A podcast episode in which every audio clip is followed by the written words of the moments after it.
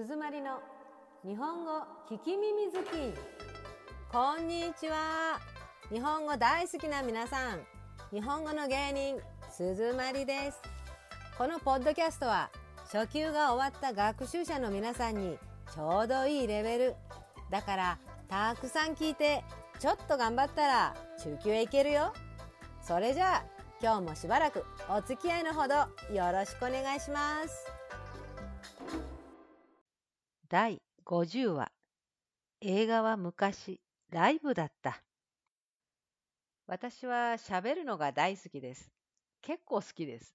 まあだから日本語の先生やってるんでしょうが人前で話して聞いてもらうのは私にとって非常に楽しいことなんです。中学の時は弁論大会に出てスピーチをしたことがあります。高校の時は落語クラブに入って毎日面白い話の練習をしていました。落語というのはね、400年の歴史がある古い伝統芸能です。落語家さん一人が座ったまま右を向いたり左を向いたりしながら何人ものセリフを言うんですよ。声の調子を変えるのがちょっと難しいかな。だから、この間見た文楽の太夫さん、人形の演劇で人形の代わりに話す人ね、えー、あの方の仕事がどれぐらい大変かはよくわかりましたよ。なぜなら自分のペースじゃなくて人形のペースに合わせて話さなければならないからね。えー、難しすぎてちょっと真似はできそうもありません。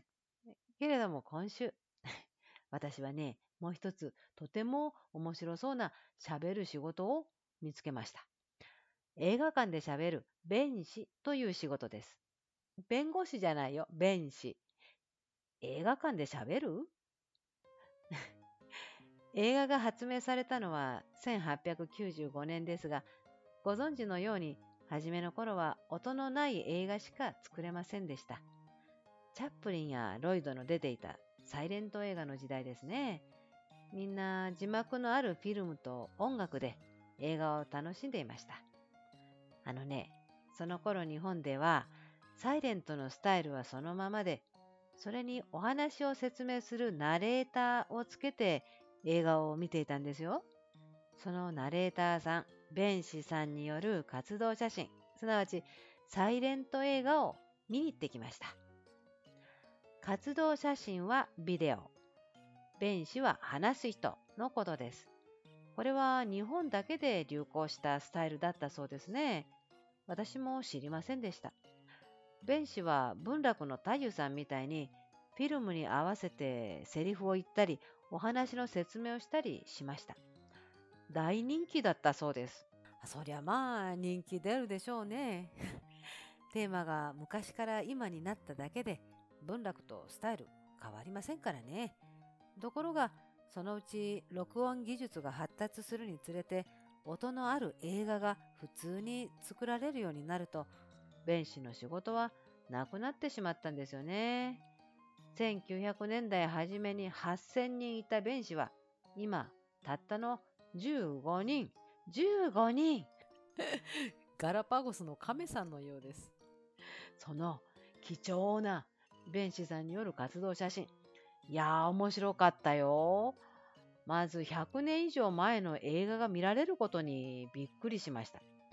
有名なフランス映画1905年の月世界旅行でした。かなりシュールで笑えたんですけど、それに弁士の話が入るともっと面白くなるんですよね。え皆さん、コロナが終わってよかったですね。さあ、月へ旅行に行きましょう。に変わっちゃうんですよ。時代に合わせて、場所に合わせて、見てる人がすっとお話に入れるようにアレンジするんだそうです。同じ話は二度とないということです。もちろん、おじいさんの声や女の人の声、もうほんと自由に出して楽しませてくれました。最後に音楽の話をしましょうか。舞台にはピアノ1台にピアニストが1人。楽譜はありません。なぜなら、音のないフィルムに合わせてアドリブで弾いてくれるからです。そんなことが簡単にできるんでしょうか？すごい。うん、もちろん、ライブですから、コンサート同じぐらい音は良かったです。コロナの間に小さな映画館が随分なくなりました。悲しいことです。けれども、個性的な映画館は生き残ろうと頑張っています。映画館にピアノを置いたら何ができる？サイレント映画が楽しめますね。弁士がいて、アドリブでピアノが聴けて、まあなんて素敵。もうこれはコンサートじゃないかしら。そう。映画は昔、ライブでした。ああ、日本語教師やめて、弁士になりたい。